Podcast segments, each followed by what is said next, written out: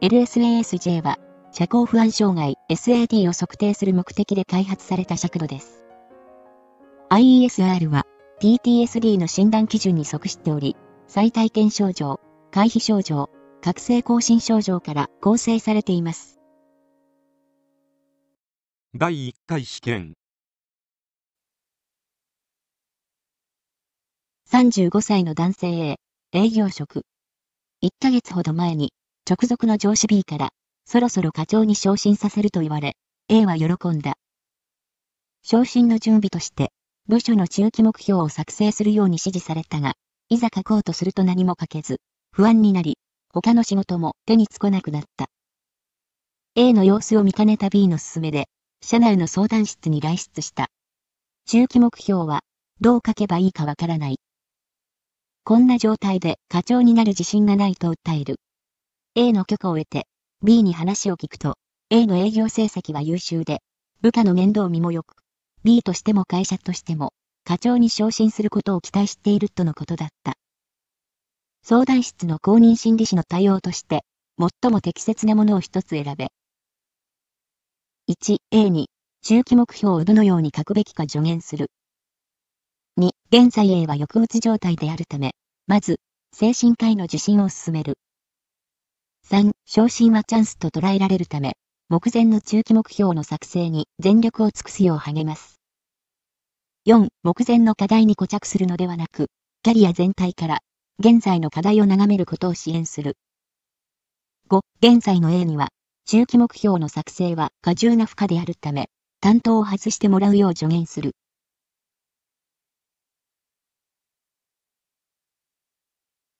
正解は、4、目前の課題に固着するのではなく、キャリア全体から、現在の課題を眺めることを支援する。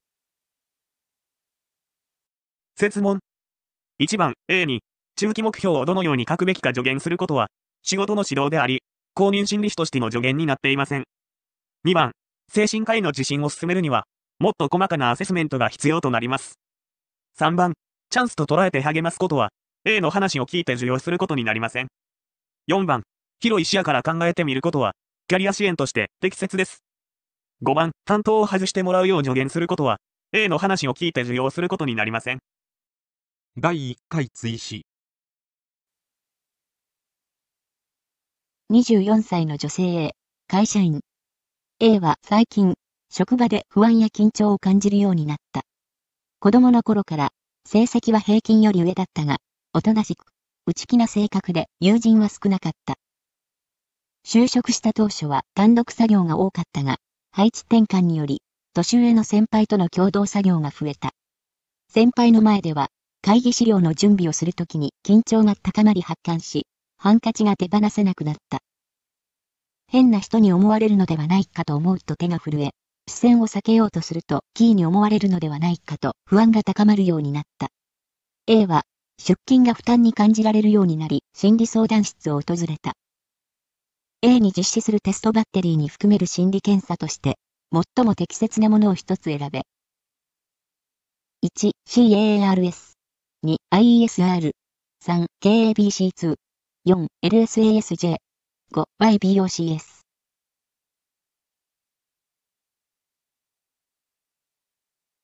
正解は、4、LSASJ。カース。コナーズアダルト ADHD レーティングスケール、カース AA とついたらアダルト ADHD だと思っていただいた方がいいですね。15分から30分の検査ですね。質問項目が自己記入式が66項目。で、観察者評価式が66項目。自己記入して式と観察者評価式があるんですね。それぞれ66項目ということになります。で、観察者って誰かっていうと、家族や友人や同僚などですね。で、ADHD 指標っていうのがあって、ADHD の人とそうでない人を判別するための項目があるということです。あとは矛盾指標っていうのもあって、回答に一貫性があるかどうかの判別をする指標もあるということですね。で、この CARS は DSM-4 による ADHD 診察基準と整合性のある尺度ということになります。次、IESR The Impact of Event Scale Revised IES の I ですぐインパクトって出てきて、E でイベントって言うと PTSD ですね。PTSD の3つの症候群というのがあって、これは再体験症状、イントゥルージョン、回避症状、あ、回避しようとする症状があるね。アボイダンス。あと、価格性症状、あ、ハイパー、ハイパーラウゼル。価格性ですね。上記の3つの症候群を22項目からなる直式の自分で記述するということですね。直式の尺度で、各項目についての症状の強さを5段階で尋ねると。で、得点が高いほど PTS 症状が強いということが示されるということですね。カットフ値があって、24、25点ですね。24点まではいいってことか。25点を過ぎるともうなんか PTSD ですよねって。IESR の IESR の中にはその PTSD が出てこ、という文字がちょっと出てこないんですけど、まあ、インパクトイベント、IE でインパクトイベント、イベントがあってってことでこう PTSD っていうふうに結びつけていただくといいかもしれません。次、カフマンアセスメントバッテリー for Children。日本版の ABC、KABC2 ということになりますね。カフマン、カウフマンか。カウフマンモデル及び CHC モデルという2つの理論モデルに立脚しているということ。あと認知処理を追事処理と同時処理だけでなく、学習能力、計画能力の4つの能力から測定していること。追事っていうのは次から次から処理できるかってことですかね。あと同時っていうのは2つ並行に処理できるかとかそういうことですかね。で、3番目、適用年齢の2歳6ヶ月から12歳11ヶ月が、あこれの伸びたんですね。18歳11ヶ月まで拡大されたということですね。次、少年全部できますよっていうことですね。で4番、行動観察チェックリストが会見者ごとに設けられているということ。これらが特徴ということになります。で、次、リーボビッツ社交不安尺度。リーボビッツショフサルアンキシャティスケール。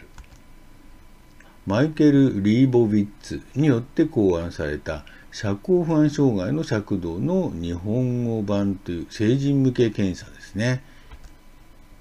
LSASJ では、社交不安障害の軽度から重度までの重症度を検査で客観的に数字である、ああ、数字でもう出てきちゃうということですね。社交不安障害では、恐怖や不安のあまり発汗や動悸などの身体症状が出てしまったり、人と関わる場面を極端に避けるため日常生活に支障が出てきてしまったりするということです。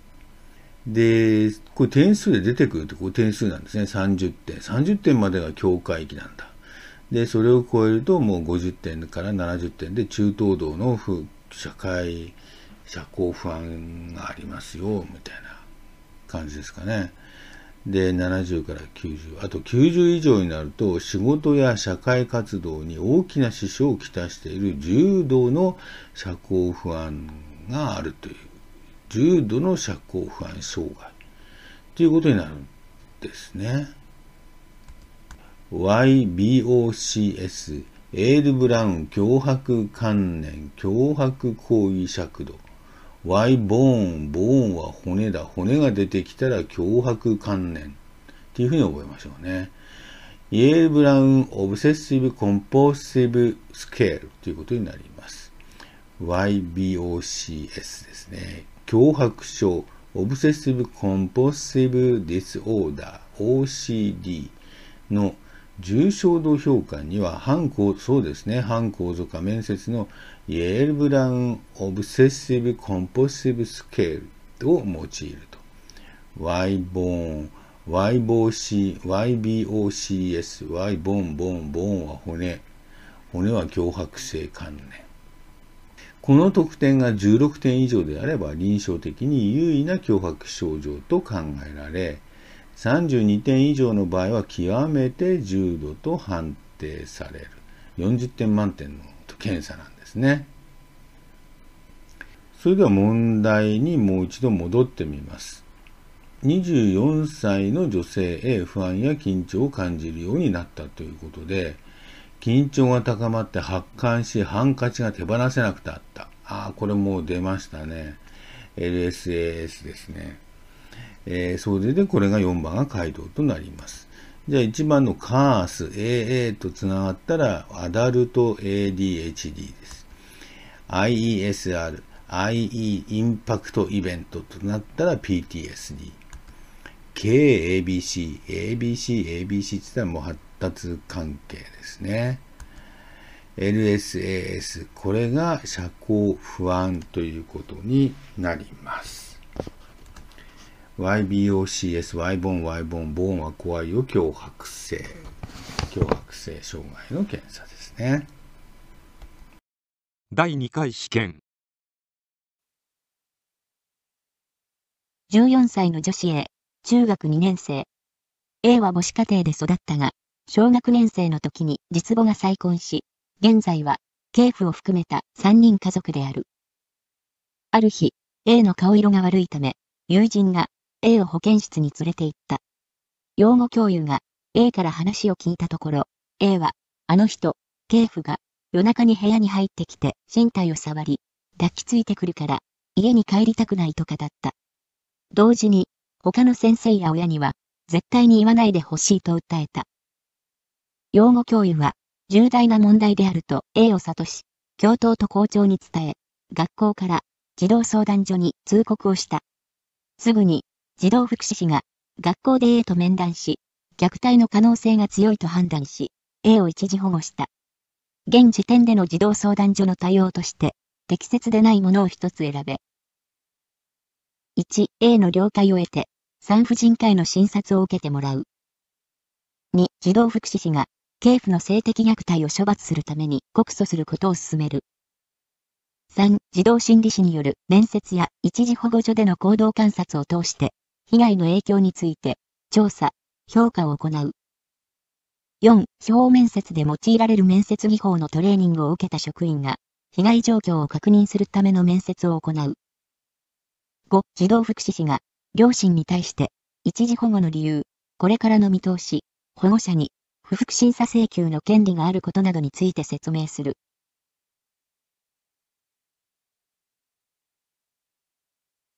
正解は、2、児童福祉士が、警府の性的虐待を処罰するために告訴することを進める。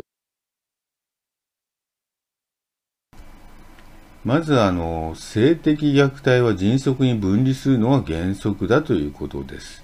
保護者には、保護に至った理由と今後の見通しを捨てる。これ当然の話ですね。児童相談所長は、保護者の同意がなくても職権で一時保護ができること。この決定に不服がある場合は、行政不服審査法に基づき、不服申し立てをすることができること。このことを伝える。これは重要なことですね。あと、刑事事件で取り扱いが想定されるので、司法面接が行われる。これ特別な面接技法ということです。じゃあ、その司法面接とは何かなんですが、司法面接とは、子供、及び障害者など社会的弱者、各個閉じを対象に以下の3つの目的を持って行う面接のことを言います。まあ、フォレンジックインタビューって呼ばれるわけですね。目的の1としては、子供から聞き取りが子供に与える負担をできる限り少なくする。そうですね。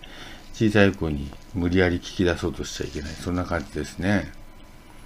目的に子供から聞き取る話の内容が間違った誘導の結果ではないかという疑念が持たれる可能性をできるだけ排除する。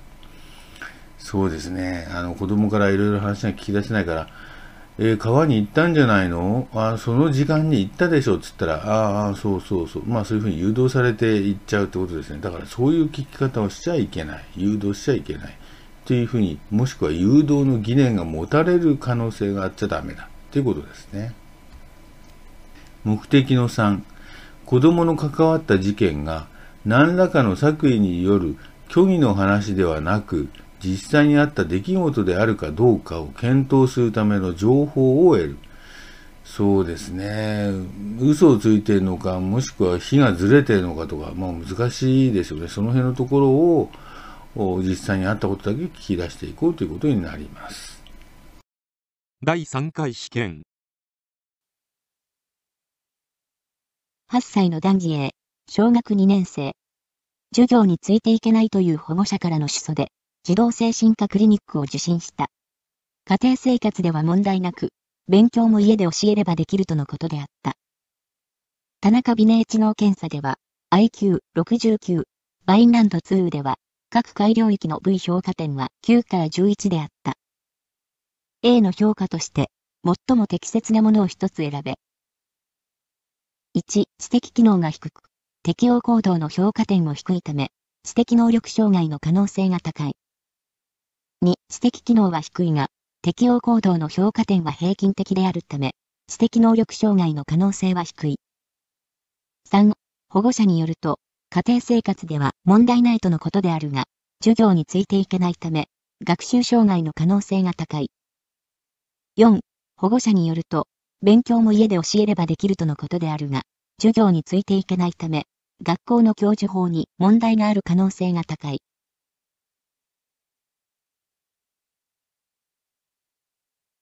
正解は、1、知的機能が低く、適応行動の評価点も低いため、知的能力障害の可能性が高い。田中美音知能検査。子供の生活年齢と等しい年齢級の課題から検査を始めていき、一つでもパスできない課題があった場合には、年齢級を下げて実施し、全課題をパスできる年齢級の加減を特定します。2歳から13歳、知能指数 IQ を算出。14歳以上、偏差知能指数 DIQ を算出。4つの領域、結晶性、流動性、記憶、論理推理の指標を算出。バインランド2、適応行動尺度。年齢群別の相対的評価を行うとともに、個人内差を把握できます。適用範囲が広く、0歳から92歳。検査者が、対象者の様子をよく知っている回答者、保護者や介護者などに、反構造化面接を行います。適用行動領域では、4つの領域標準特典と、それらを総合した適用行動総合点、ともに、平均100、標準偏差15の標準得点によって、対象者の適用行動の全体的な発達水準がわかります。4つの適用行動領域を構成する2から3の改領域では、V 評価点、平均15、標準偏差3の標準得点が算出され、領域内における発達の凹凸がわかります。問題に戻ります。1、知的機能が低く、適応行動の評価点も低いため、知的能力障害の可能性が高い。適切です。IQ が70を下回っています。2、知的機能は低いが、適応行動の評価点は平均的であるため、知的能力障害の可能性は低い。不適切です。標準偏差 SD イコール15を基準として、11はマイナス1、SD、9はマイナス2、SD なので、適応行動の評価点は低い数字です。3、保護者によると、家庭生活では問題ないとのことであるが、授業についていけないため、学習障害の可能性が高い。不適切です。知的能力障害の可能性が高いので、学習障害の枠組みでは考えられません。4、保護者によると、勉強も家で教えればできるとのことであるが、授業についていけないため、学校の教授法に問題がある可能性が高い。不適切です。学校の問題にするには無理があります。第4回試験53歳の女性へもともと軽度の弱視がある。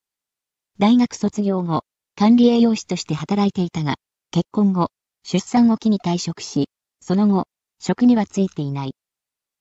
2年前に一人娘が就職し、一人暮らしを始めた頃から、抑うつ的になることが増え、身体のほてりを感じることがしばしばあり、頭痛や倦怠感がひどくなった。また、これから何をしてよいのか展望が持てなくなり、不安な状態が続いていた。しかし、最近、かつて仕事でも趣味でもあった料理を、ボランティアで、20歳から30歳代の女性らに教える機会を得て、彼女らとの会話を楽しみにするようになっている。A のここ数年来の心身の状態として、該当しないものを一つ選べ。1、更年期障害。2、空の症候群。3、アイデンティティ危機。4、生成継承性。generativity。5、セルフハンディキャッピング。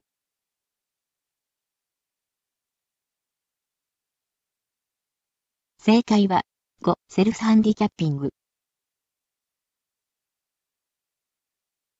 1、更年期障害。40歳代以降の男女の性ホルモン分泌量の低下が原因となる自律神経失調症に似た症候群。様々な体調の不良や情緒不安定などの症状が現れます。女性の場合は、閉経期前後の約10年間に、卵巣ホルモンであるエストロゲンの分泌が急激に減少することによって症状が現れます。説問では、抑うつ、身体のほてり、頭痛や倦怠感があると記述されています。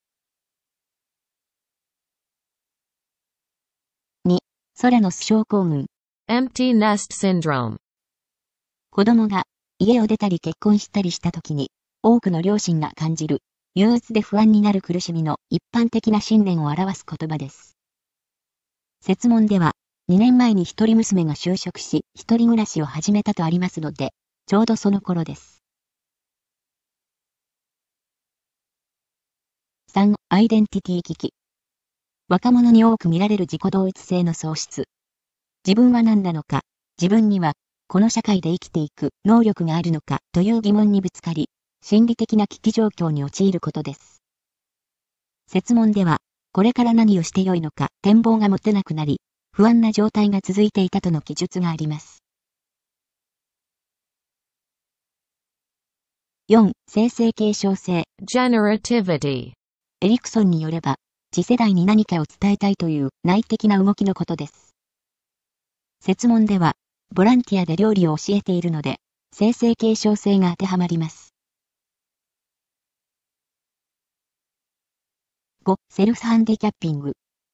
エリクソンによると、失敗を自分以外の外的な要因に求め、成功の原因を自分の内的な要因に求める概念のことです。試験前に全然勉強していないと、あらかじめ自らのハンディキャップを言い訳しておくなどです。説問では、セルフハンディキャッピングに当てはまる部分が見当たりません。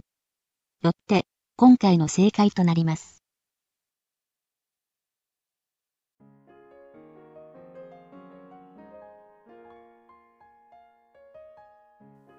LSASJ は、社交不安障害 SAT を測定する目的で開発された尺度です。